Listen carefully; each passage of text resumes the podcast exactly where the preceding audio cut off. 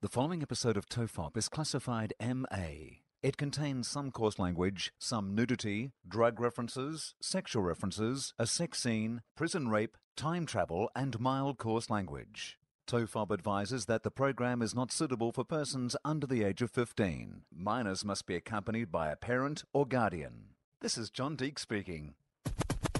There hasn't been any great advances in prison rape or space travel.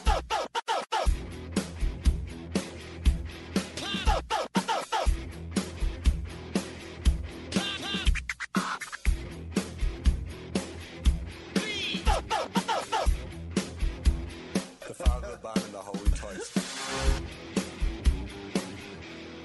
Hello and welcome to Tofop. I'm Charlie Clausen, I'm Will Anderson. and this is Tofop, the classy edition. Yeah, I know. We're drinking red wine out of red wine glasses. Oh yeah, I drink red wine before my show, uh, before my stand-up show, and uh, so backstage because I'm doing like a long season in Melbourne. They, they I, I walked in and it looked like someone's wine cellar because they'd bought all the wine for my season and just like so. There's like probably 20 bottles of red wine like in my dressing room. Yeah. and no glasses. So every night I just sit backstage and swig red wine, like nice red wine that they've selected. Do you want a Pinot? Do you want a Shiraz? And I'm just there slugging it out of the bottle. Classy. yeah, classy. i uh, might as well be a goon bag, and then I could fall asleep after the show. You should what you should do is every year just bury the goon bag like somewhere in the dressing room so then every year you can just go dig it out. If you buried a goon bag of wine, Yes. right, yeah, in the park, would it age? Like, as in, Like a fine wine. Yeah, like keeping it in a cellar. Like, so the first year you're in the park and you're like, this is horrible, but it was really cheap and we'll just bury it in the park. But when you go back like seven years later, you're suddenly like, This is now an expensive it's got a wine. fruity bouquet. it's really It tastes developed. like dog shit. yeah. Just a hint of dog feces. Hmm.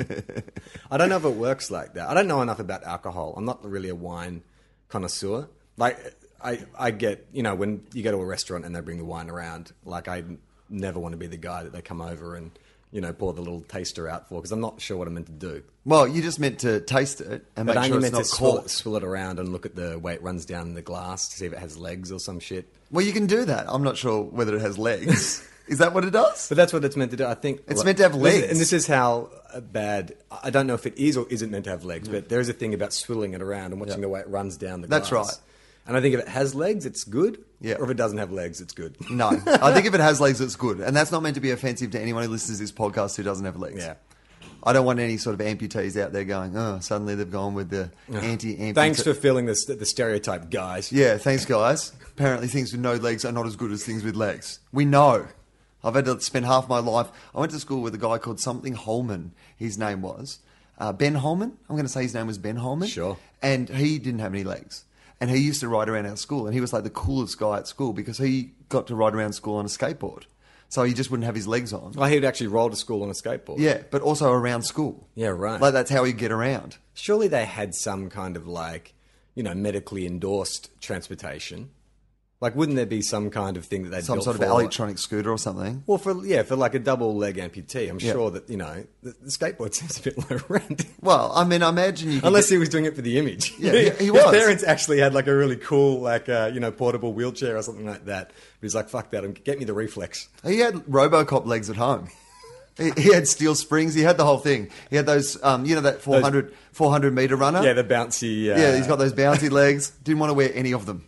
Didn't enjoy them. He had the old leg from the Terminator movie. He didn't enjoy. He didn't enjoy. He just wanted to be on a skateboard. It's funny. My niece uh, i- is coming into. She's a tween now. She's at the tween age, really into the Hunger Games and stuff. Oh, yeah. But I was talking to my brother last night, and he was saying, like, he's watching this transformation take place, where the you know the cute little kind of like shiny girl is now wearing black fingerless gloves and beanies and stuff, and he's doing really like sort of dark artwork and stuff, and wants to, and is not listening to boy band stuff anymore, and is like seeking out kind of darker music, and is like.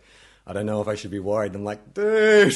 She's thrown away her One Direction album. Yeah. and she's used the shattered shards of the album to cut herself that's right. while listening to music. Well, it's kind of funny because the way he was describing her, he was like, "Oh, she's just got attitude now, and you know, things. She wants to find her groove and fi- like you know, makes fun of anything that's kind of mainstream." And it's like it's kind of like we're all scared in the house, like you know, dude. I grew up with six sisters. Like that's that's all they do from the ages of like twelve to I don't know when it stops. Maybe like what mid twenties. a girl can cut you down with one sentence. I'm Oh, like, I'd be saying to him, mate, what are you talking about? That's that's all I ever feel like at home. That's that's my entire existence that you're explaining. Yeah, that's right. It is Yeah. actually. You live with your sister. It's weird. It's made it weird all of a sudden. I live with my 14 year old sister. That's weird. it's awkward. Oh, I should point out that uh, about Ben Holman, uh, just w- before we get back to the Hunger Games, because I do want to talk about that. Yeah. Um, uh, ben Holman, his nickname was Ben Halfman Ah, nice. because he had no legs. So that was quite right, a good. Yeah, right. That's quite clever. Yeah, it's a clever Holman, nickname. Halfman. Yeah, Yeah. yeah, yeah. yeah. It was And was kinda he fun. okay with that? I think he, I think he came up with it himself. I don't think it was an. You ca- we've discussed this before. You cannot come up with your own nickname. I think if you have no legs, you can. Okay. I think if you have some sort of physical disability, Yeah. you have the right to make as much fun of yourself or like you know Yeah. muck around with that. As yeah, it's ownership. Did Steady Eddie name himself? Yeah, Yeah. His real name is uh, Lee Widows or something. Oh, it's not like even that. Eddie. No. he just said, "I need something that rhymes with widows." Uh, no, nothing. Uh, nothing about having a disability rhymes with widows. Next, you're going to be telling me Eminem's not his name. No, Marshall Mathers. That's his real name. He's, the, he's not even the real Slim Oh, Shady. look, I don't believe you. Next thing you're saying, Elton John's not his real name. What is his name? Elton John. Oh, no. Engelbert Humperdinck. What's the one that Michael Caine has the classic one? It's like Morris Micklewhite is Michael Caine's real name. I think that's right. Yeah. And and Eddie Izzard does a famous routine about the fact that uh, Engelbert Humperdinck's real name isn't Engelbert Humperdinck. Like that, What is it? well, something else, but they made up the name Yeah, right. Engelbert Humperdinck. Yeah, if you're yeah. making up a showbiz name, are you really going with Engelbert Humperdinck?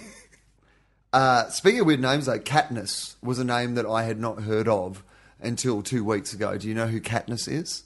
Katniss is the lead character in The Hunger Games. Oh, yeah, yes. Yes, yes. K A T N I double S. That's right. Yeah, yeah. Yeah. Now, had you heard of the Hunger Games before two weeks ago? Well, only via my transforming niece, Yeah. because she on Facebook I noticed. Because only the bulk of my contact with my nieces and nephews, because I live in a different state, is on Facebook. Mm. And there have been times where you know I've wanted to kind of join in the conversation and post on their wall or something, but I have absolutely no idea what they are talking about. Like the sentences. I mean, I don't know if grammar has changed in 15 years, but Yes. the use of punctuation and abbreviations and I swear one post was completely in initials. It was just like HLDYX5 and I was like is, what what's going on? You're scaring me kids. it's like old fashioned code. it's like we're in the war and they're trying to get messages out, but they only to the people they want to see the messages. This one kid, she does this thing where she elongates a vowel in words when she writes it. So what will be WH then like 400 A's then a T? And it's not for emphasis. It's just randomly in a sentence the A will be extended. So you know, um, have a nice day. I can't wait to see you in class. Like it's this really strange kind of. And I don't know is what. she eh, like cool or does she just have a really shit keyboard? like, like, does she type really quickly in the a holds and she's like, ah, well, I'll go with that. I'll make that my signature. I'll be like little Ben Halfman, who owned that shit. I don't know what it is, but it's yeah. They, they were chatting about the Hunger Games, and she was. I think she was had her tickets like weeks in advance. She was one of those kids who was like you know talking it up about a year ago, I had literally never heard of it. And that, again, like you were saying, like until when? disturbs me. Well, until they started doing all the publicity for the movie. But like when, they've been doing that for a while. When did you? When did it come onto your radar? three weeks ago. Okay, so when they really ramped it up, for Yeah. the premiere. Okay. Like, I yeah, I reckon they, yeah. So, as you were saying, obviously people have been anticipating this movie. And normally, like, I've never read a Harry Potter, but you're aw- aware when a new film's coming out. yeah. yeah. And I was aware of what Harry Potter was, and I can reference Harry Potter. You know, he's a boy wizard, he goes to Hogwarts. I get all that shit. I, like, if you'd said to me, I will give you a million dollars if you can tell me what the Hunger Games are, I'd be like, I'm guessing there's games and people are hungry. yeah, but I'd say, but the Harry Potter thing has been around a lot longer. You know what I mean? Like Oh, that- so how- I don't know how long before the Hunger Games have been before around. The first Harry Potter came out, the books were really famous. I, I think the the time between the Hunger Games book and the film coming out was a lot less. So But there's three of them. I hear there's three. Yeah, right. There's three Hunger Games. So Yeah. she's obviously had time to write and put out three books, and you know, and people to really enjoy those, and, And it's- us it- to not hear anything about it. and the plot is basically the Running Man, right? Yeah. Well, I've seen it now. Oh, you've seen it? Yeah, twice. Oh, you liked it. Yeah, I did like it actually. Yeah, right. I thought it was really good. Like I was amazed. I reckon the first two thirds of it uh, is awesome, and then it kind of does pull some punches towards the end, but it kind of necessary as well because yeah, as you're saying, it's it's essentially a movie about kids killing other kids.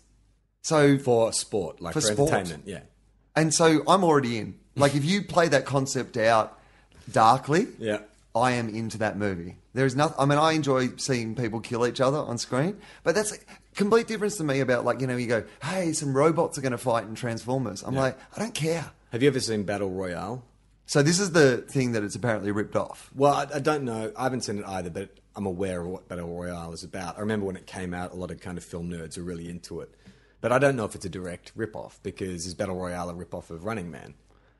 Yeah, look, I mean, I don't, I don't think they're all sort of parodies of how far reality television Yeah. will go. And that's and that's the concept. And this is what this woman said. She was watching reality television because I've read a bit about the author now, and she said she was watching reality Is she a television. Mormon like the uh, chick who wrote Twilight? Stephanie Maya. Meyer. No, uh, but I don't know if she's ever been uh, seen. So Oh, that's right, because she's not doing any publicity. No. She's doing the whole J.D. Salinger. yeah, and there's an Come interview find me. with her at the end of the book, which always makes me sus that it's not her. Yeah, right. It's some It's large. like Max Headroom. Yeah, or They've it's- invented this celebrity. They've literally finally managed to get a million monkeys to write a new novel, and it was the Hunger Games. They were always looking for Shakespeare, but they thought, well, this is actually pretty good. It's a bit like the Running Man and Battle Royale, but I think we can sell this to kids. Yeah, you got the PR department saying we can't let people know that monkeys wrote this. So let's Yeah. just come up with a character. We'll call her Man Man uh, Monkey. Monkey. She's a Japanese Yeah. author called Monkey. Yeah. That's not going to work. Think harder. the worst PR agent in the world. So, like when Wayne Carey gets busted for drugs or something, the PR guy's like, okay, here's what I think we should do. You should just come out and just say you like to do drugs. Worst PR agent ever. So I'd never heard of it. I thought I'd go and have it, check it out 'Cause for that very reason. I'm like, oh, I should be across this sort of shit, right? Like, I Well, as should- you've explained, if you're a comedian, it's Yeah. your duty to be aware of things in popular culture. exactly. You know who wasn't there, Charlie? Ben Elton. that motherfucker. Fuck you, Ben Elton. uh, so um, I've- Taking down the big fucking game. Yeah. Too far. Take that, Ben Elton. Ben's like, is this still about how I've never listened to OK Computer? Is that what? um, so uh, I've, I've I've gone to see it by myself. I was in Brisbane on tour, and I thought middle of the day, didn't have much else to do that day. I'll go and check it out by myself. And if it's shit, if it's like Twilight, I can just I can leave halfway Masturbate. or masturbate. well, you know what? It, it's funny you say that because I went on the very first day the film was released. It was like, so it had midnight premieres, but then this was like the Thursday, the day Thursday, of the yeah. opening, which I hadn't kind of clocked that that was the case. So I've gone to like a one o'clock in the afternoon movie thinking that it'll just be me in this giant cinema.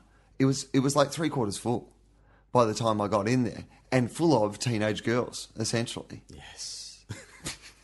So there was nowhere to. s- Well, I could have sat up the back. There probably was seats, but wherever I sat, I was going to be too close to teenage girls. Yeah. you know, particularly for a guy It's intimidating. sitting by himself. Yeah. like it's just weird. So I sat right down. Oh, the front. right. So you're saying how you be perceived as a pervert. I was thinking more like teenage girls terrify me, like especially gangs of teenage girls, because they're smart mouths and there's nothing you can say back for fear of, you know. I mean, it's a fair point. I went to see um, Center Stage that that dance movie. You are. so- and I went and saw that, and that was all like twelve year old girls. That was even worse. But I, Why did you go and see Centre Stage? I love dance movies. Any movie that has dancing in it. Have you seen the new Footloose? No, I haven't, but not because I don't want to see it. Because every time uh, it's been on somewhere, and I've gone, oh, we should watch the new Footloose. Uh, the 14 year old sister that I live with has said, no, we are not going to watch the new Footloose. We watched it. We downloaded it and paid. We paid for it on Apple Yeah. TV and watched it. It is. It's. It's. It's so weird because it's its own film, but then they slavishly recreate certain elements, but not all elements. So if things like you know. So, the- what are they, the, the, the tractor race? Yeah, it's not a tractor race this time. That's not one of the elements that they do. But there is like a, a game of chicken. It's sort of like a they do it in school buses. Yeah, right. And they do this big game. It's like there's four or five trucks going around. But it's more the little details. Like when he arrives at school, he's driving that old, be- you know, yellow beetle that Yeah. Kevin Bacon drove, and he's wearing the same clothes. So he's got like a you know a pale green shirt with like a skinny leather tie and a leather jacket on. So it's bizarre because when I saw the trailer, it's like oh, it's set in the eighties Yeah. because of that. The fashion is so eighties, but it's not. And then there's other elements. I would like- have loved it if it was like Psycho and they'd done like a Gus Shot Van for Sant shot. shot for shot remake of Yeah. Footloose. Yeah, well, I watched that. It's it's funny you should say that because that was on Foxtel just like two days ago, and I watched that afterwards 'cause- for the same reason. To because I couldn't understand why, if you're going to remake it, like either just you know completely remake it or do something completely different. But this had sort of like its ass between two chairs because you know that very famous dance scene with Kevin Bacon where he's so angry that he goes to the old fucking mill and he you know strips down to his singlet and he starts dancing Yeah. and does all these acrobatics. They do that. But it's but they've just shot it in a way like it's literally the same thing. He goes there, strips off his shirt, runs around, and swings on things. But they've just shot it differently. But then you know, uh, like later on, something completely different from the film will happen. So it's just it's, it's really weird. It's like taking an acid trip or something where you're going in and out of. Have I seen this before? Have I seen this before? I don't know what the point of it was. What was the main twist? Like, what was the main updated thing? If if you were going to say they brought, did they bring anything new to the table? Um, I'm just trying to think. Like the mobile phones, or uh, I guess there was. Um, all right. Like because the, They had the their- one of- one of their big being in a dance t- okay, offs. well, the concept of being in a town where dancing is banned Yeah. seems like a even for now s- seems like a year no, old it's not. times It's, idea. it's not banned. It's not that. What it is is there is a curfew for kids, and when it's when it's introduced, the way they have updated it is most of the townspeople don't agree with it. Right. They think it's a bit over the top, but it's such a. They're sensitive- just looking for a young guy in 80s clothes to come along and change their minds. Well, it's just it's a sensitive issue because four kids died, and so Guy dancing? Uh, no, they die because it's the same as the first film. Oh, yeah, that's- is the okay, kids? They, sorry, yeah. There's a school dance. Kids get drunk at the That dance. would have been better though. They drive That would have made home. it a much better film if they died dancing, because it's all about dancing. Do you know what I mean? Like if the whole At least thing they was, died doing what they love. Yeah, but that's why they didn't dance because the kids had died actually dancing. Like they've been doing the Macarena and just like pun- like punched each other in the face or something. I don't know. I don't know how you die dancing, but like No, th- well, that's w- another update. Is they because in the original film you don't see the you don't see how the kids died. They, this, what- that's what they open with in the new film is you Yeah. see the the kids dying and then they sort of flash forward to you know dancing being banned. But I'd say the other big change is there's more black characters this Right. time round, and there's like a whole crumping kind of scene where all you know all the they all go to a like a drive a drive-in theater. I think it's a drive-in theater.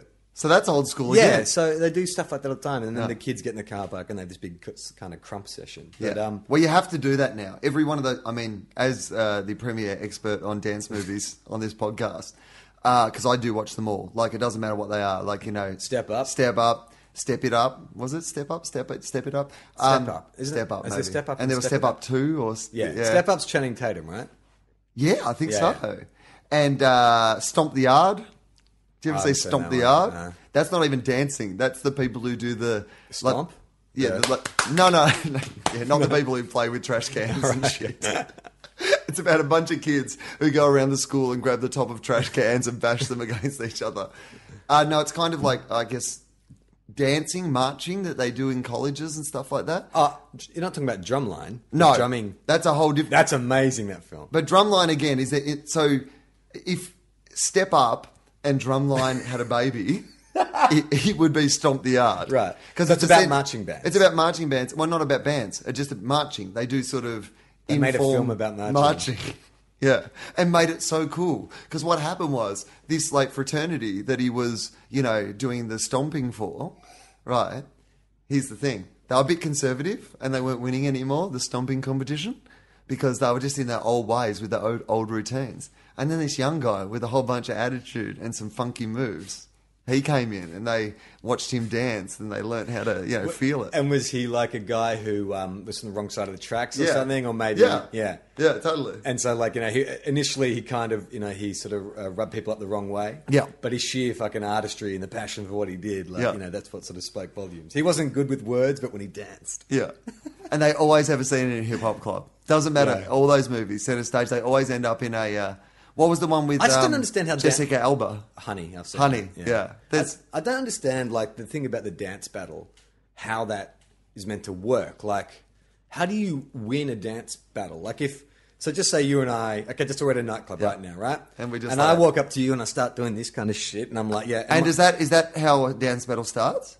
Like, is there a formal sort of you know, the dance battle. Ha- is it like, you know, we've spoken You have to before. apply in writing. We've spoken before about the hockey, right? Yeah. And how, you know, if you go over and you pull off your gloves and Yeah. you throw them down. And everyone backs away. Yeah, that's the start of the hockey fight. Is there equivalent of that with your dance battle? Is it just like throwing From- down your handbag I or think something? from what uh, from every music video, it has to do with standing across from someone and then making some ridiculously over the top gesture with your hand. Ah, like, yeah, yeah. You know, you flick from your chin or something like that. It's like slapping someone with a, a glove in like Yeah. the oldie times. Yeah, that's right. And you cross your arms a lot. Ah, yeah, you do the that's old, true. old school b boy stance. You Yeah. look at someone with an old school b boy stance. It's an invitation for a dance battle. And I think- also, you know what? It's also the most withering thing you can do to someone after they've busted out their best move: drop one shoulder. You know, it's like, yeah, it's like got it's it's sort of like, yeah, I admit that that was pretty good, but whatever. I got some other shit. But isn't it subjective, man? Like, just so you, so you know, we're at a club, and I come out and I bust out the worm, and I'm doing that in front of you, and I get up, and you know, and you come out, and then you do the fucking like robot or something. Yeah.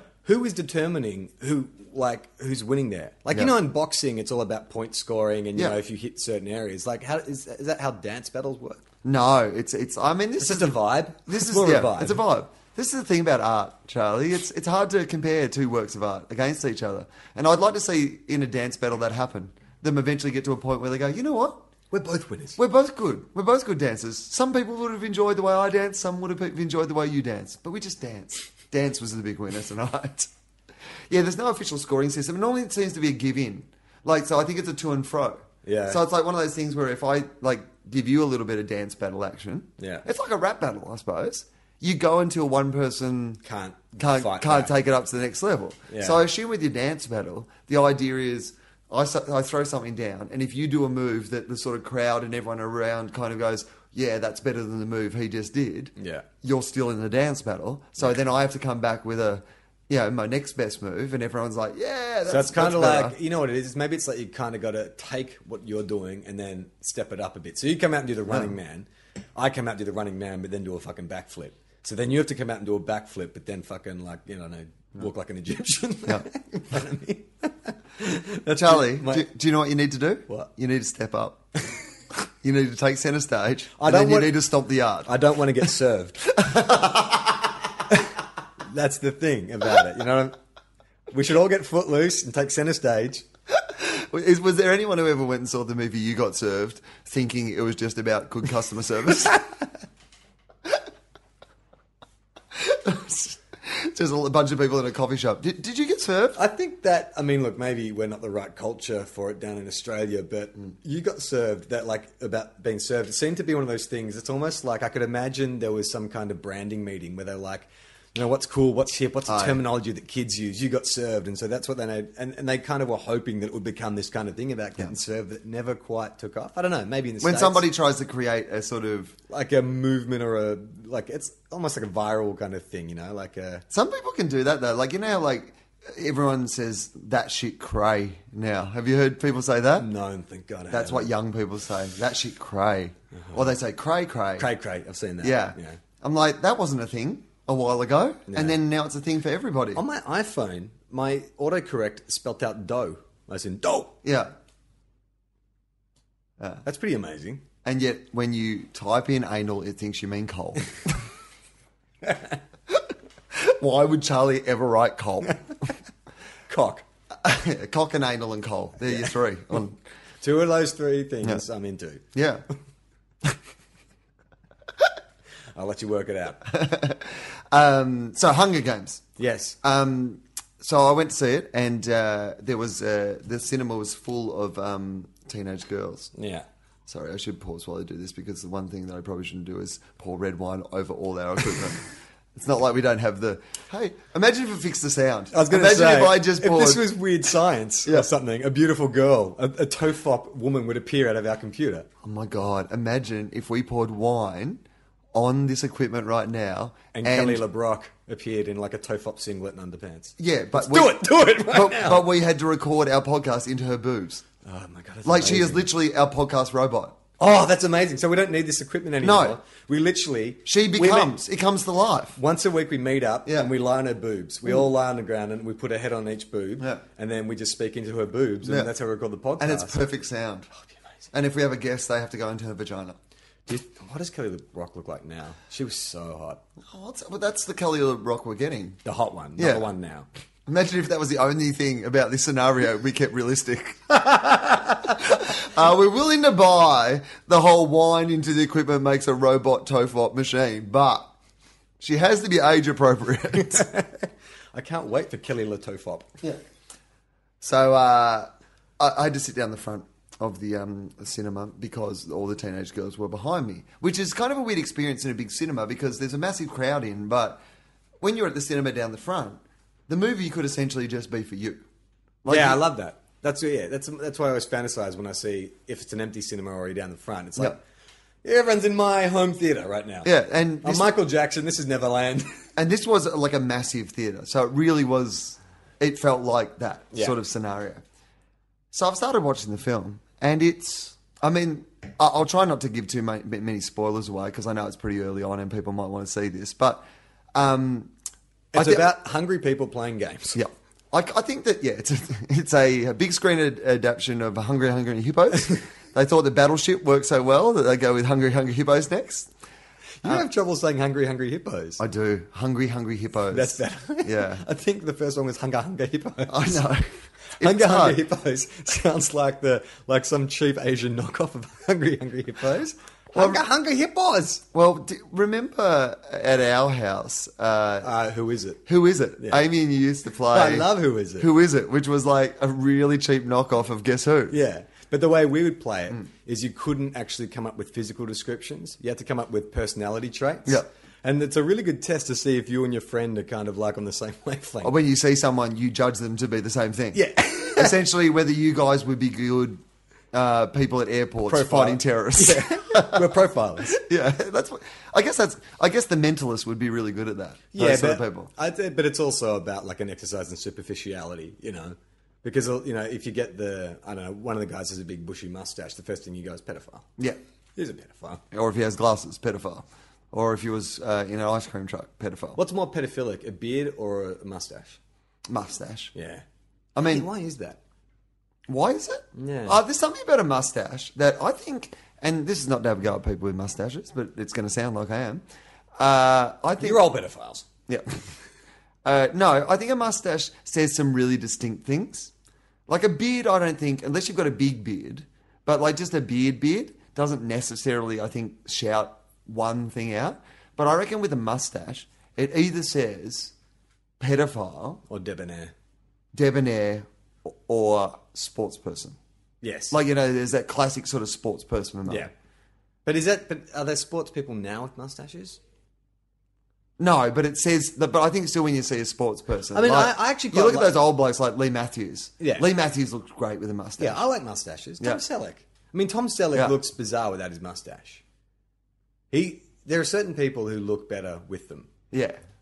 I don't mind a mustache. Uh, The pedophile mustache is, uh, it's generally bushy though. Like the, if you see like a Robert Downey Jr. kind of, you know, pencil thin one, like it's like I. Artist. Maybe Yeah. you go artist. Yeah, yeah. Uh, But yeah. if you got a big bushy mustache, that's kind Although- of got you know what? It, if it's got a bit of saliva in the bits that hang over your lips, I quite like a handlebar. I'll occasionally shave my beard into a handlebar mustache. I you like don't that. do a bad handlebar actually. I Yeah. must admit. You know what my style is, what I've worked out? White trash. Yeah. Like if you put me in trucker hats, flannels, singlets, jeans, I look, I'm a good redneck. Yeah, it's a pity that's not cool here. do you know what I mean? I like a great racist. No, but you've got a good sort of like I reckon that could be a cool look to have in America, but here there's no sort of oh look, he's got like a you know kind of modern take on redneck. Yeah, like I'm like a, it's like a hipster version of California. Yeah.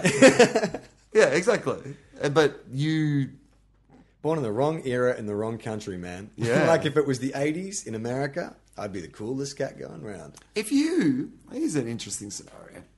If you, Charlie, Yes. I went to America, right? Yes. And you happen to be dressed as like, you know, A white trash dude. Yeah.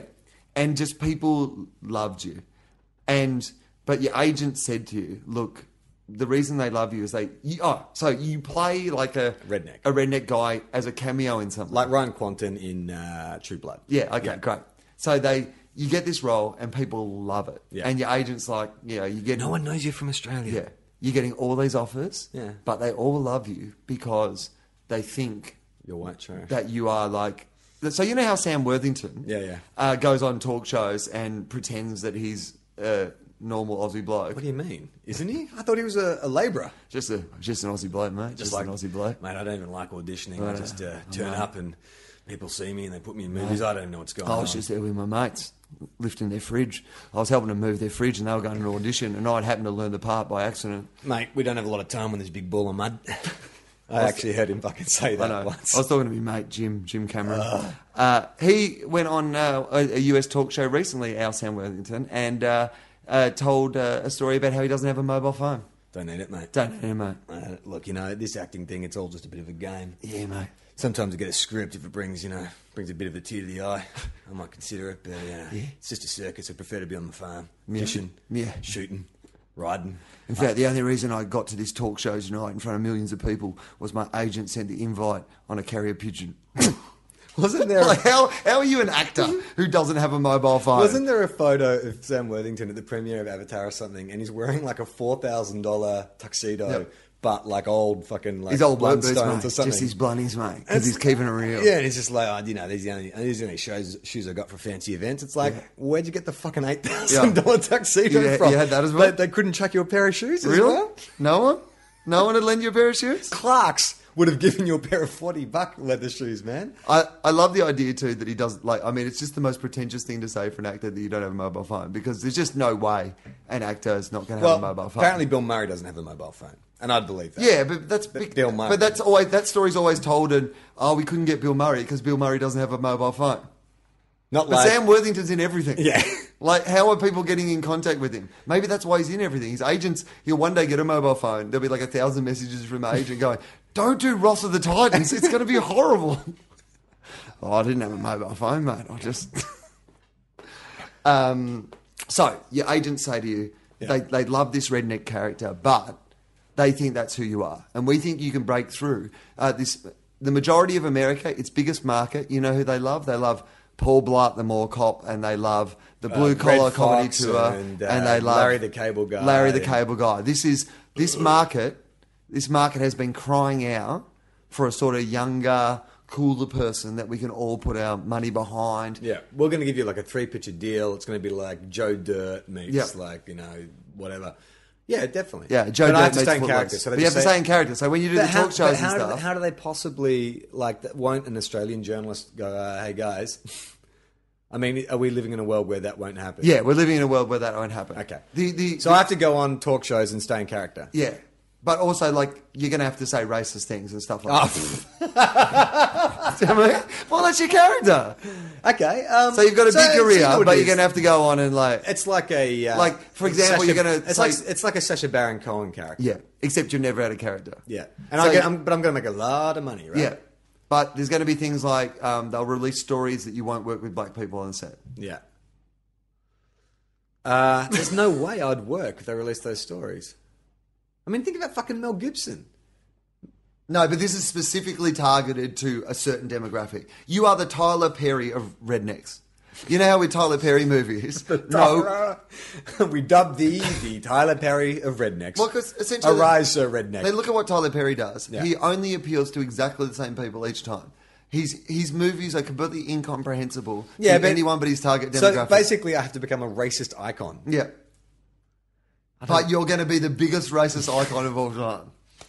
That's the scenario. Is it, well, would it be in the same way that, say, like Andrew Dice Clay? I mean, Andrew Dice Clay did material that was racist, but there was a sense of parody in what he was doing. But people who were genuinely kind of racist, like, you know, took him to be like their god. Would it be something like that?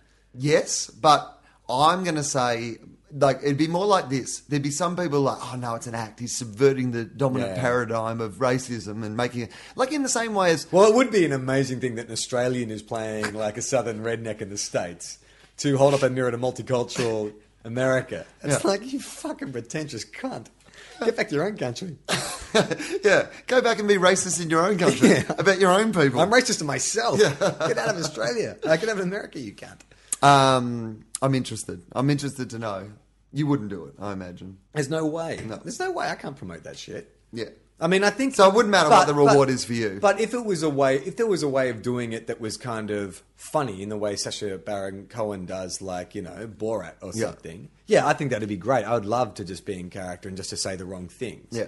But as long as kind of people were aware Most that I'm smart people knew satirising- that you were satirizing. Well, I guess that's the problem though. Like you could do it clearly as satire, and there's a, probably a, a good chance that most people think you're for real. oh, I think quite a lot of the time that happens. Like People- it's when Chris Lilly was doing uh, Jamie interv- Jamie whatever interviews on the phone on to radio stations, and people listening thought it was like for real. yeah, that's. I mean, and that's the danger of it. You know what it is though? People are so willing to be outraged. Like I think I was watching the news the other day, and it's like fuck, man. News has fully become entertainment now. Like Oh, it, yeah, definitely. It is all about emotional trigger points and. People are so ready to be outraged. It's like they, it's like there's this cynicism about the world around us, where it's like, yes, tell me about an ethnic group that you know mugged someone, or tell me about why single mothers are trying to fucking rot the system, or or tell me why environmentalists are all fucking kooky drug takers, or tell me you know all these kind of uh, trigger points, and it's like, holy shit, man! Like, wh- I just don't understand. I don't understand whether how we're meant to uh, like uh, work out what what is news and what is entertainment because you watch the nightly news now, and it's also it's the same way that they cut together e news. You know, like e news is celebrity focused news, so it's all about stuff that doesn't mean anything, but sort of dressed up in a way that seems important. But now they're doing the same thing on the real news. They used to let you make up your mind about how you thought about it. That's the difference. Whereas now they tell you how you're meant to feel about something. I think. But do you think it's because people want to be outraged? Yeah, I mean, we live in a culture of outrage, and I've got a couple of theories on this. Uh, the first one is that I think that we are predominantly asked for our opinion much more than we used to be. Like in the old days, people like were just like, uh, "We're the smart people, we're in charge. The rest of you shut the fuck up." But now we live in a culture that is Everyone has an opinion. dominated by, but not just everyone always had an opinion, Charlie, but no one used to tell them that their pe- opinion was important, right? Now everything tells you that your opinion Yeah. is important, right? Yeah. Like we live in a in a culture where two fucking mid thirties idiots can go. Our boring conversations are so interesting. We should record them and put them out on the internet and make people listen to them. You could have made fun of the It's- Kardashians and made the same point. It's, it's not enough that we have to have these conversations with each other. We are vain enough to think that the rest of the world needs to hear our opinions on things. I don't. No, that's not. Um, no, that. I mean, I know what you're saying, but that's not why we do this. I don't do. No, this it's not. podcast. No, this is Yeah. not why we do this. I was making fun of us. But Okay. uh, we live in a world I dominated. don't take jokes about Topop very well. Will I know. Charlie's the more that's to get in a fight with you. Charlie's the more thin-skinned of us. this is where all the shit went wrong. Well, I was still taking it lightly and flippantly and enjoying it, and Charlie We're suddenly changing the world, Will. If you can't see that, imagine that. This is actually stage one in my fascist takeover of the of the world. This is this is the courtesy finger before you go full the way in. Yeah. Just gonna, I'm going to warm people up, and then I'm going to start slipping in my real ideas, one at a time. But eventually, a complete manifesto. manifesto. Let me introduce you to my manifesto. It'd be great one of those, you know, those old school posters where the, the fist is up in the air. like those, like those communism posters. That's your manifesto. Do you have a manifesto? We have something similar. Yeah, it's very close. It just has a different valve and some more lube, if you're lucky. That is part one of my manifesto: yoga and lube. Uh, that thing about the the people wanting to have an opinion is, um, uh, chief ex chief justice Michael Kirby came out and did uh, a press conference because he's retired. Yep. and he was talking about how he thinks that if more gay public fi- if more public figures who are gay came out of the closet, it Yep. would help address a lot of the, you know issues that uh, the gay community have at the moment. Yeah. And so I eagerly went to the comment section under Oh, the yeah, of article course. when I read that. And there was this uh, repetitive theme throughout all of it, which was so funny because people were saying, look, I don't care what anyone does in their private life. I just don't know why we need to know about it. If people are gay, then they should just keep that to themselves. I don't tell people about what I do with my wife. And I was like, yeah, but you don't have day to day situations in which you know, you have to think twice about mentioning that you live with a man. You never have to pause before you say my wife. Yeah, ever. That ever. You've never had to say. You've never had to point that out. You've never, you've never, you've always had to justify why you like musicals. Yeah. it um is it's interesting that topic as well the idea of whether gay people you know should come because I read that article and I there's part of me uh, that thinks that he's right you know there's part of me that thinks the more people that But he come wasn't out saying people sh- like he it wasn't like a call to action or No. a shame on you. No. he was just saying, look, if this It would happened, help other people. Yeah, which and I totally agree with. which that. I totally agree with as well but then on the other side of that uh, a very big Australian uh, comedy star Magda Zabansky came out recently and I've known Magda for years and I've known Magda was gay for years and I always because she's most one of the most beloved Australian comedians of all time yeah, like just because she's awesome. she is awesome, absolutely awesome. Like, just never does anything bad. She's absolute cracker and a, a perfect person. And I always was like, oh, I wish she would come out because if people are like Magda's gay, Because she's everyone loves Meg. everybody Zabansky. loves Magda Zabansky. But she was afraid of like you know for whatever reason,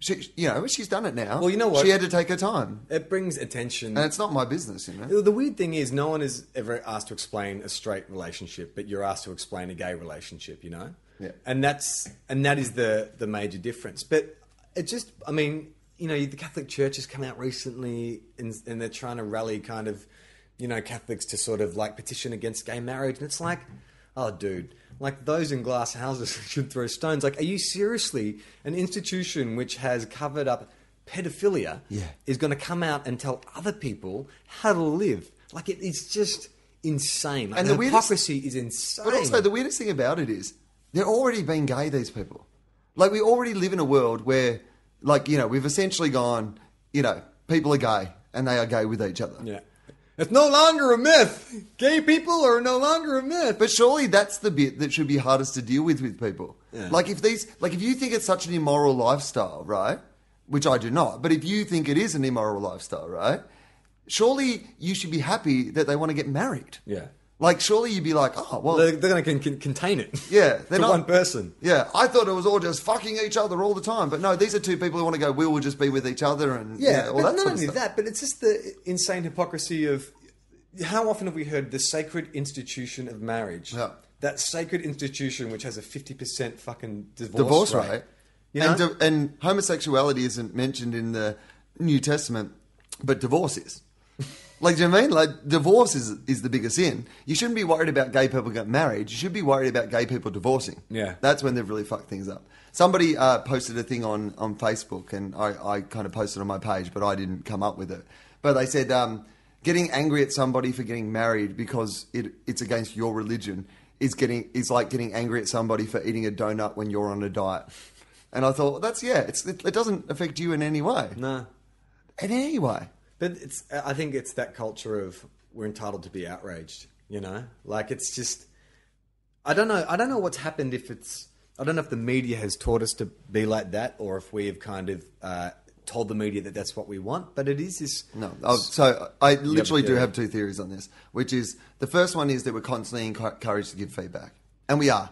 Uh, politics is focus group driven constantly. You know, um, the music you listen to on radio stations is focus group driven. Everything you know, and before an ad came, campaign goes out, it goes to focus groups. People are constantly being asked for their opinion on things, but not just that. As you were saying before about newspaper articles, every newspaper article now comes with a comments section underneath so people can give their feedback. You buy a loaf of bread, and the loaf of bread has bring us up and tell us what you thought of the loaf of bread. You buy a bag of chips. I like I bought a bag of chips the other day, and it said, um, "Let us know how you felt about this bag of chips." And I really did feel like ringing them up and going, "Your chips are too needy." I wanted to eat them and then not have to call. I have to fucking call, and then the chip's like, oh, you called three days later. But so we're constantly being asked for feedback. But here's the second thing, and this is why it really works, is that in the old days, media was m- measured. Yeah, you bought a newspaper, right? uh, news A newspaper. what's what is this of which you speak? you know those news sites you go to on the internet? Yes. They used to be written down on paper. I don't believe you. So, when someone buys a newspaper, Charlie, You know that they've bought the newspaper. So you can say our paper has this sort of circulation. Then they do these weird things called readership figures, which are the most outrageously inflated things you'll ever see in broadcasting. But so you'll some, sometimes see like a paper say we have a uh, we sell five hundred thousand copies, but we have a readership of nine hundred thousand, and they've done this weird thing of like you know. You, you buy a paper and three people in your house read it, or or whatever it is, you know. Um, but you could never tell I couldn't imagine those numbers being inflated at all. No, and they are. They're all the most outrageously inflated numbers of all time. It's like, uh, I'm pretty sure this one was in a doctor's waiting room. 90 people read it. we sold four copies, a million readers. Uh, so um, the, the second thing, that- the thing that's changed is so back then, when somebody bought a newspaper, you did not know what uh, article, what section necessarily was the bit that they were reading the most. Yeah, yeah, yeah, Like of they made judgments in the newsroom, put this on front page, put this on the back page, but you couldn't have any stats on that. Now you have most read article. Yeah. So what happens is um, advertising, and it always comes back to advertising. Yeah. It always comes back to advertising, which is at the moment on websites, on news websites and stuff like that, the way they sell advertising is on click throughs. So what yeah, so if people click through to the article, that measures as a read of that article. Now that doesn't actually mean that people Yeah, read that the article. article, no. It means they click through that page. So what you'll find if you take a normal print edition of a newspaper and then you look at the website of the same newspaper, the articles will always have sexier headlines, Yeah, yeah, yeah. more outrageous things. On news.com.au, that um, Gordon Ramsay dwarf double who was found down the badger hole, that was like the number one story for about six Mate, weeks. Every time you go to news.com, uh, you go to news.com and you check out the top five articles from anywhere in the country, tits will be round about one, two, or three. Tits or football will be Tits, round- drugs, football, Yeah. outrage. Yeah. And so what happened was there was a couple of big um, stories, and the, one of the biggest ones was Russell Brand uh, and Jonathan Ross ringing Ah, yeah. Um, Manuel's granddaughter. Yeah. So, and that was one of the biggest stories that the UK press ever had. There, there was a couple of scandals back here with the Chaser and with Fiona O'Loughlin and stuff like that. They were massive, massive stories. And now you find, I mean, every time Carl Sandilands gets in trouble, it is the most clicked story in the country. Yeah. Every day. Yeah. We live in a culture of outrage. Outrage sells Yeah. and and advertising also gives us this idea that there's always something better out there than the thing that we have. But why? I don't understand why. Is the out, why is outrage such an attractive or like cathartic thing? Is it Well, here, it, it, very simply, like you've got two excuses, Charlie, for why your life isn't as good as what you think your life should be. One, immigrants? well, that's normally number two. Okay. Number one is that you have made some bad decisions in your life. You've had a bit of bad luck, and you probably didn't apply yourself quite as hard as you could have. And for Are you- those are you- reasons, Are you talking straight to me? Because I, I love yeah, this I is said making you, sense. Charlie. there are two reasons your life aren't, Fuck, isn't you've working known out, me My whole Charlie. life. oh my god! How did you know? This is not a podcast. This is life coaching. uh, there's two reasons your life is not as successful as you want it to be. One, your fault, and that's probably the truth. And I'm not saying it's everyone's fault. Like some people have unforeseen circumstances that you know lead them to what they have, but. as a perception of the world, there are two things you can blame. You can blame yourself or you can blame other people and say it's their fault that you don't get what you want. So the number one thing that goes through all those immigration debates or whatever, yeah, they're coming here to take our jobs. You know, like really? Are they coming here to take my job? Is there a whole bunch of you know refugees Looking to do a coming here on a podcast. boat? It's going. Oh, I've heard it's the land of podcasts. We want to do talk of Batman and time travel. Yeah. They're being persecuted in their own countries because they're not allowed to talk about prison sex. Mm. What is up with Kathy Bates? and would you have sex with her? Where have they come from? Where is, where is that accent from? You might be able to do that racist thing. Uh, coming just- here I on just boats, taking out podcasts. Can you imagine that? Next time on the 7:30 report, when they have one of those open forums about immigration and a bunch of podcasters say, "Well, we're from the National Agents of Podcast. These immigrants are going to come in. Podcasting equipment's very cheap. Yeah. They're going to do a lot of talk about other stuff that we want to talk about." They'll probably be talking about ideas that we don't like in this country. Oh, fuck, man. Australian values. That's the other fucking thing people get out- outraged about. It's not in keeping with Australian values. What are Australian values? Considering this is a country that was colonized by convicts. I also heard a guy they were talking about whether they should play sport on Good Friday.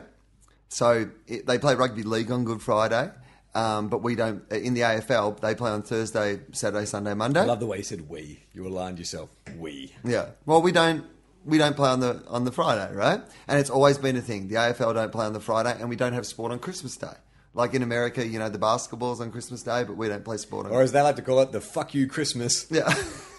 event. so um, we don't have that. I'd love to go to see a football game on Christmas Day.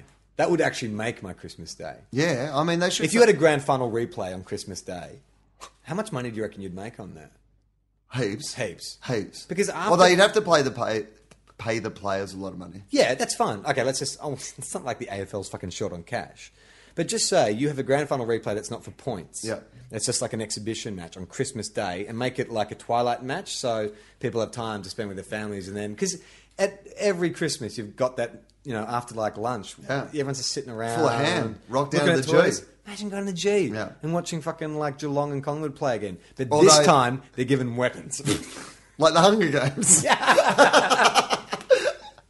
Although it really will fuck up the pitch for the Boxing Day test the next Oh, day. yeah, yeah, yeah. Of There's course. going to be a lot of turn out of uh, Alan Didak's divot marks.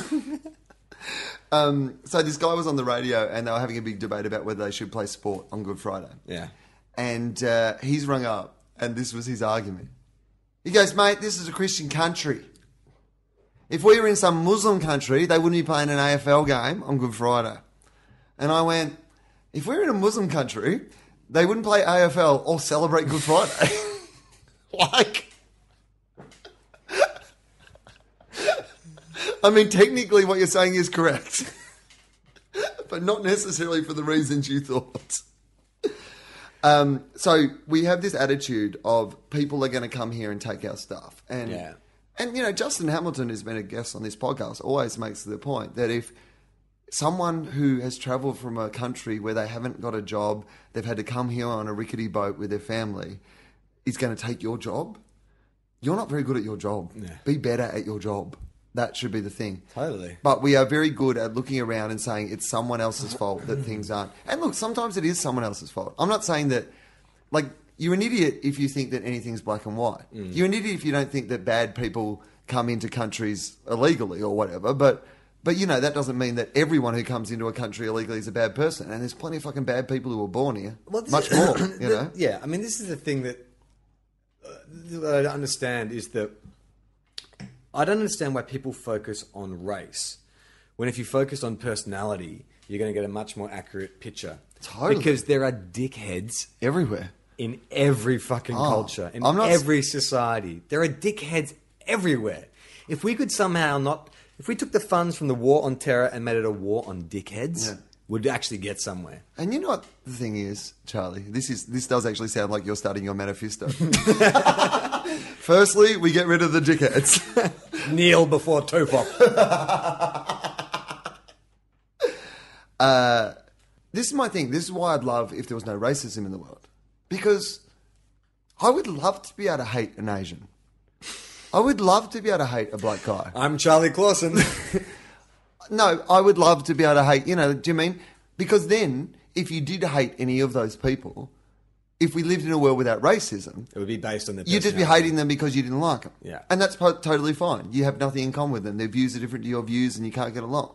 But it, it's, it's much harder in the world we live in because if you, you know. It's like that. Like, Class- I, if, if there was a. You know what? Sometimes I am behind a bad Asian driver. That doesn't make me think that all Asians are bad drivers. you're behind a particularly bad Asian. But driver. sometimes I'm behind a bad Asian driver, and I'd be able to, I wish I could say you're a bad driver, but I can't because I'm like I'll be furthering that stereotype. Ah, god You damn know what I it! Yeah, racism. You've taken away our ability to fucking be make fun racist. of other people. god damn it! Oh, racism makes it hard to be racist. Yeah. Well, it's like fucking that uh, beautiful scene in Die Hard with a Vengeance, which is a massively underrated film, where uh, uh, Zeus, played by Samuel L. Jackson, says to John McClane, Bruce Willis, "You don't like me because I'm black," and he's gone, "I don't like you because you're an asshole." No. but it's more like asshole. You know, I don't think that was was that not an originally a um, if I remember. It- It's a good film. It's amazing. I really like that film. It's underrated massively. It is a really. It's actually almost. I mean, I know Die Hard's a classic, but I think Die Hard with a Vengeance because they take the same idea but put a, a much more interesting twist on it. No, Oh, so you're not, you, you didn't rate the second one with Sipowitz from NYPD Blue? Oh, it's Sipowicz! Fuck yes! I always wondered where that like that snooty fucking head of security was Yeah. from. It's Sipowicz. Dennis yeah, yeah. Franz. Yeah, Yeah. No, I didn't really like Die Hard too. No, it's it's Die Hard one, but at an airport. You know what it is? It's like when Pearl Jam released Ten, Hmm. and then Versus, and then Vitology. That's what like Die Hard Two is kind of like you know Versus. It's the it's the fucking crowd pleasing one, and then they get back to fucking I, I, I- if I remember this correctly, I'm pretty sure that Die Hard with a Vengeance wasn't written as a Die Hard film. Well, I don't think they are. I think what happens with post the first Die Hard film is they buy up action novels that's about a lo- you know like a fucking renegade cop taking on terrorists, and then just say John McClane. Yeah, but I might be making this up. But I reckon, it, fact time. yeah, this may well be a tofop fact. But I believe that the, the script was an original. It was a movie script called uh, Simon Says. You know how? Oh in- yeah, because in that's the, the whole movie he thing keeps in- doing the yeah whole yeah Simon says yeah yeah. and that was the that was the, what the movie was. And then How do you know this? You don't, you hate movies. I'm impressed. no, I the like, human internet approves. I may be making this up. no, but well, that's just like the internet. But then I believe it was uh, pitched as, or bought as, or sold as, or something like that, as a Little Weapon Ah, sequel. yeah, well, that and makes that's where all the 100% black, sense. white, you know, that, Ah, that stuff yeah, comes yeah, yeah, from. because it's meant to be Murtar and yeah. things. and then they made it into Die Hard with a Vengeance. Now that may be completely made up, but That if sounds it's not, completely that is legit. a yeah. But I imagine that that- would be a weird thing that my brain had made up. If that's not true, if I've made that up in my head, that is a It's weird so thing for my brain detailed, to have yeah. made up. You had some weird because so lucid much of dream. it makes sense when I Yeah. say it. Completely. Why? uh, well, How did that come to mind? Hang on. Should I Google it? Yeah, why not?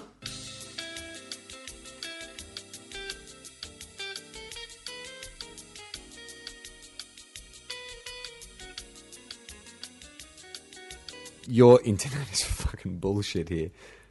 Yeah, it's really bullshit. It's going really slow.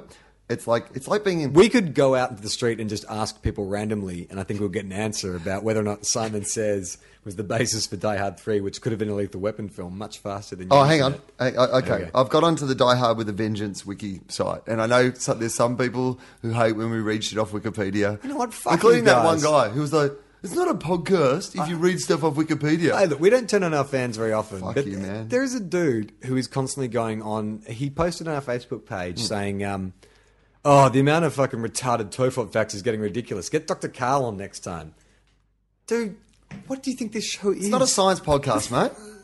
You know what? It's not compulsory either. you know what it is? Culture of outrage. Yeah. He Ex- wants to be outraged by the stupid. I am thing to outraged say. by this free thing you say that has no rules. this podcast where we've talked about uh, Kathy Bates being a time traveling magician Yeah. Hmm. who gets fucked in a lazy Susan, and all of a sudden their scientific facts are incorrect. Uh, okay, Die Hard with a Vengeance, 1995 American action film, third in the Die Hard series. Yep, blah, blah, blah, blah, blah. based on the novel Simon Says. Okay, I'm going to skip over the plot because that's not. Oh, alternative endings.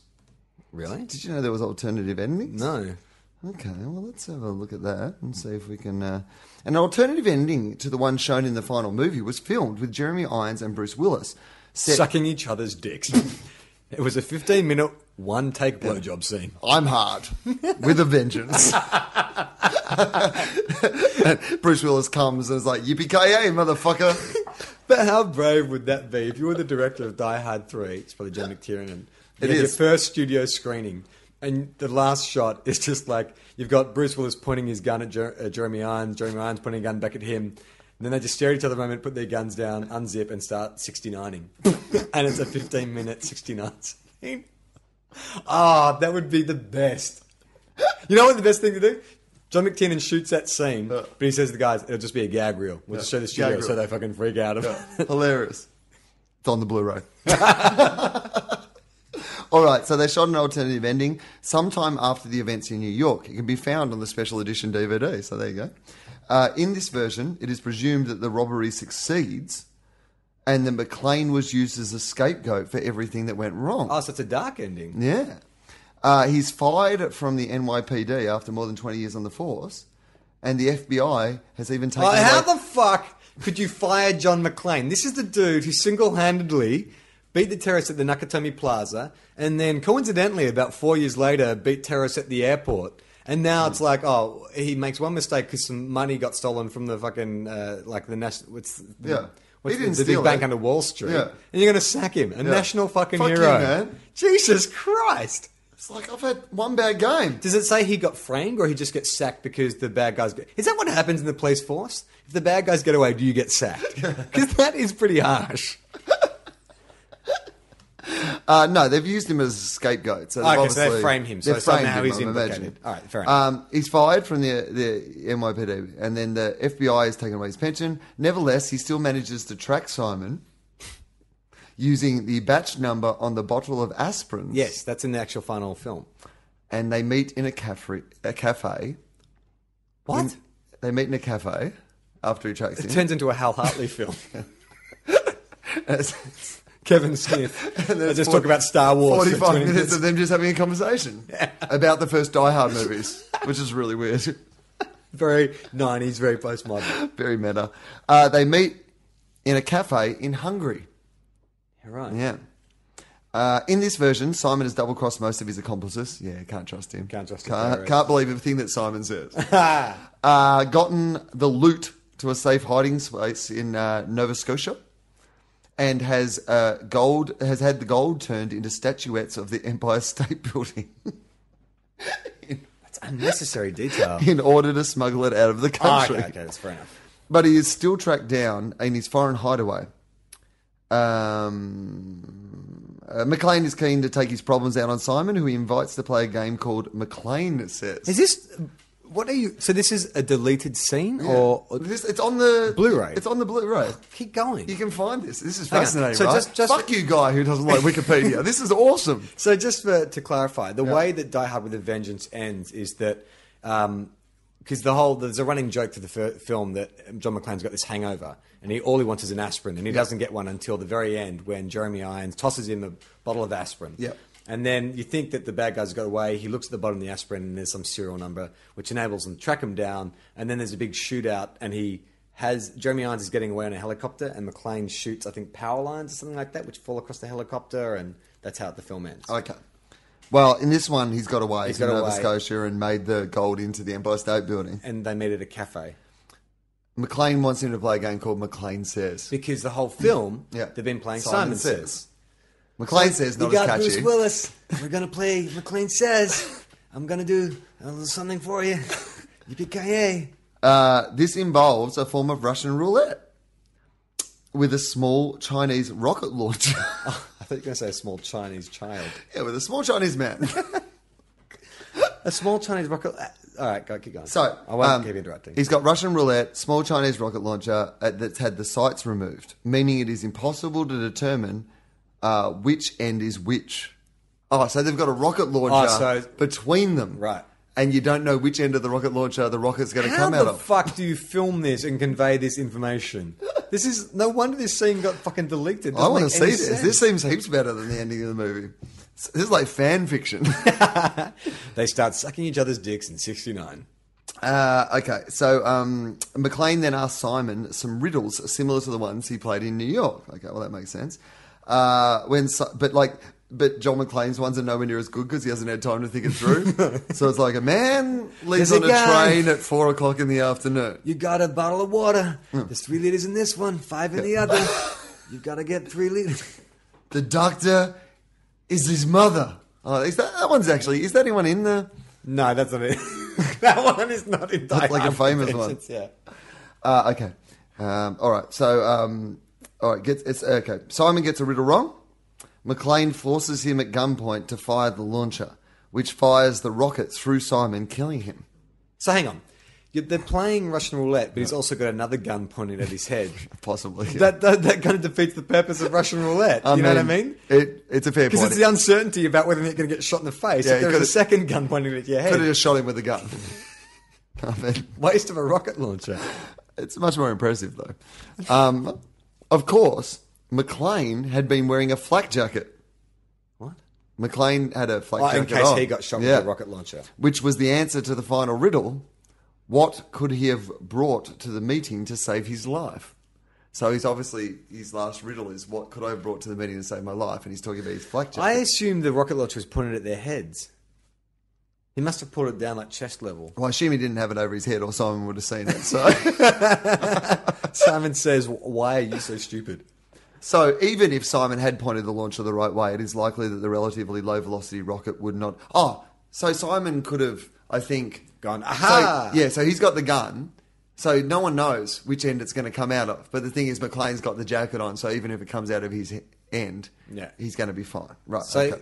basically, John McClane is a cheating fucking sly dog who he basically he cheated. yeah, he cheated to kill the guy. Yeah, that sort of takes away the heroic persona of John McClane. That was probably the notes they got. this was the one that was pitched to them by the world's worst agent. Yeah. the world's worst PR guy. Uh, you put a float jacket on and fire a rocket. we like the the scene where they sixty nine each other a lot better. In the DVD audio commentary, screenwriter Jonathan Hensley claims that his this version was dropped because the studio thought it showed a more cruel and menacing side to McLean. yeah, totally. It's like something the fucking Punisher would do. A man who killed for revenge rather than in self defense. There you go. So you were totally right. You could have. See, that's why they get feedback from focus groups. uh, Hensley's intention was to show that the events in New York and the subsequent repercussions had tilted him psychologically. This alternative ending, sent sometime after the main events of the movie, would have marked a serious break from the Die Hard formula, Yeah. in which the plot unfolds under a period of roughly whoa, 12 whoa, hours. whoa, whoa! It's a Formula? die-hard formula. I don't believe you. According to the DVD audio commentary, a second alternate ending had McLean and Carver floating back to shore That's on a uh, uh, that's uh, Samuel L. Jackson, Carver, Jesus Carver, uh, floating back to shore on a makeshift, ra- makeshift raft and after sucking the each other's dicks explosion. in '69. it's like the Saint John McTiernan. Like you've three, you filmed three endings. Two of the three, the lead characters are blowing each other. Is there something we need to talk about? And, I, and why do you want to call it Die Hard 69? the scene then, uh, so they're floating back in uh, on a makeshift raft after the explosion at sea. Carver says it's a shame that the bad guys are going to get away. McLean tells him not to be so sure. The scene then shifts to the plane where the terrorists find the briefcase bomb they left in the park. which Carver gave back to them. In this version, it was not used to blow up the dam. The movie would have ended on a darkly comic note as Simon asks if anyone has a four gallon jug. Uh, that's cool. That would have No. been a good ending. This draft of the script was rejected early on, and unlike the rocket launcher sequence, was never actually filmed. In favour of a '69 scene. uh, I will try to find out if what I said before is a fact in any way Yeah. and post it on the Facebook page, but we do have to wrap Yeah, this we up do, because do. I have to go and do a show. You literally have to get on stage in front of people. I need to talk about a very important show, a show that we've been saying that was going to be on Wednesday next week, which is not going to be on a Wednesday next week. Thursday next week at 11 o'clock, if you are anywhere near the Melbourne International Comedy Festival, we are doing our first ever live TOEFOP, but it's not just a live TOEFOP. We are doing a live TOEFOP meets Walking the Room. uh, Crossover. crossover. Walking the Tovop. It's it's essentially Predator versus Alien. Uh, the four of us on stage, we're going to record it. Um, so if you can't make it to Melbourne for the festival, we're going to record it. And uh, if it's not horrible, we'll put it out. But we're going to do it 11 o'clock. I will post on the Facebook page and on Twitter and stuff the details when I know them. But we'd love to have an audience there. So if you're a fan of Walking the Room, you're a fan of our podcast, um, cool things for cool people. That's what I told people it was going to be. So And if you can't get there, tell people who can get there to get there. yeah, that'd be unreal. uh, I'm doing shows. I'm at the Melbourne International Comedy Festival at the moment. Um, my show, Hilarious. Uh, if you want to come and see that, that'd be cool. Uh, I'm Charlie Clausen, I'm Will Anderson. and that's my manifesto.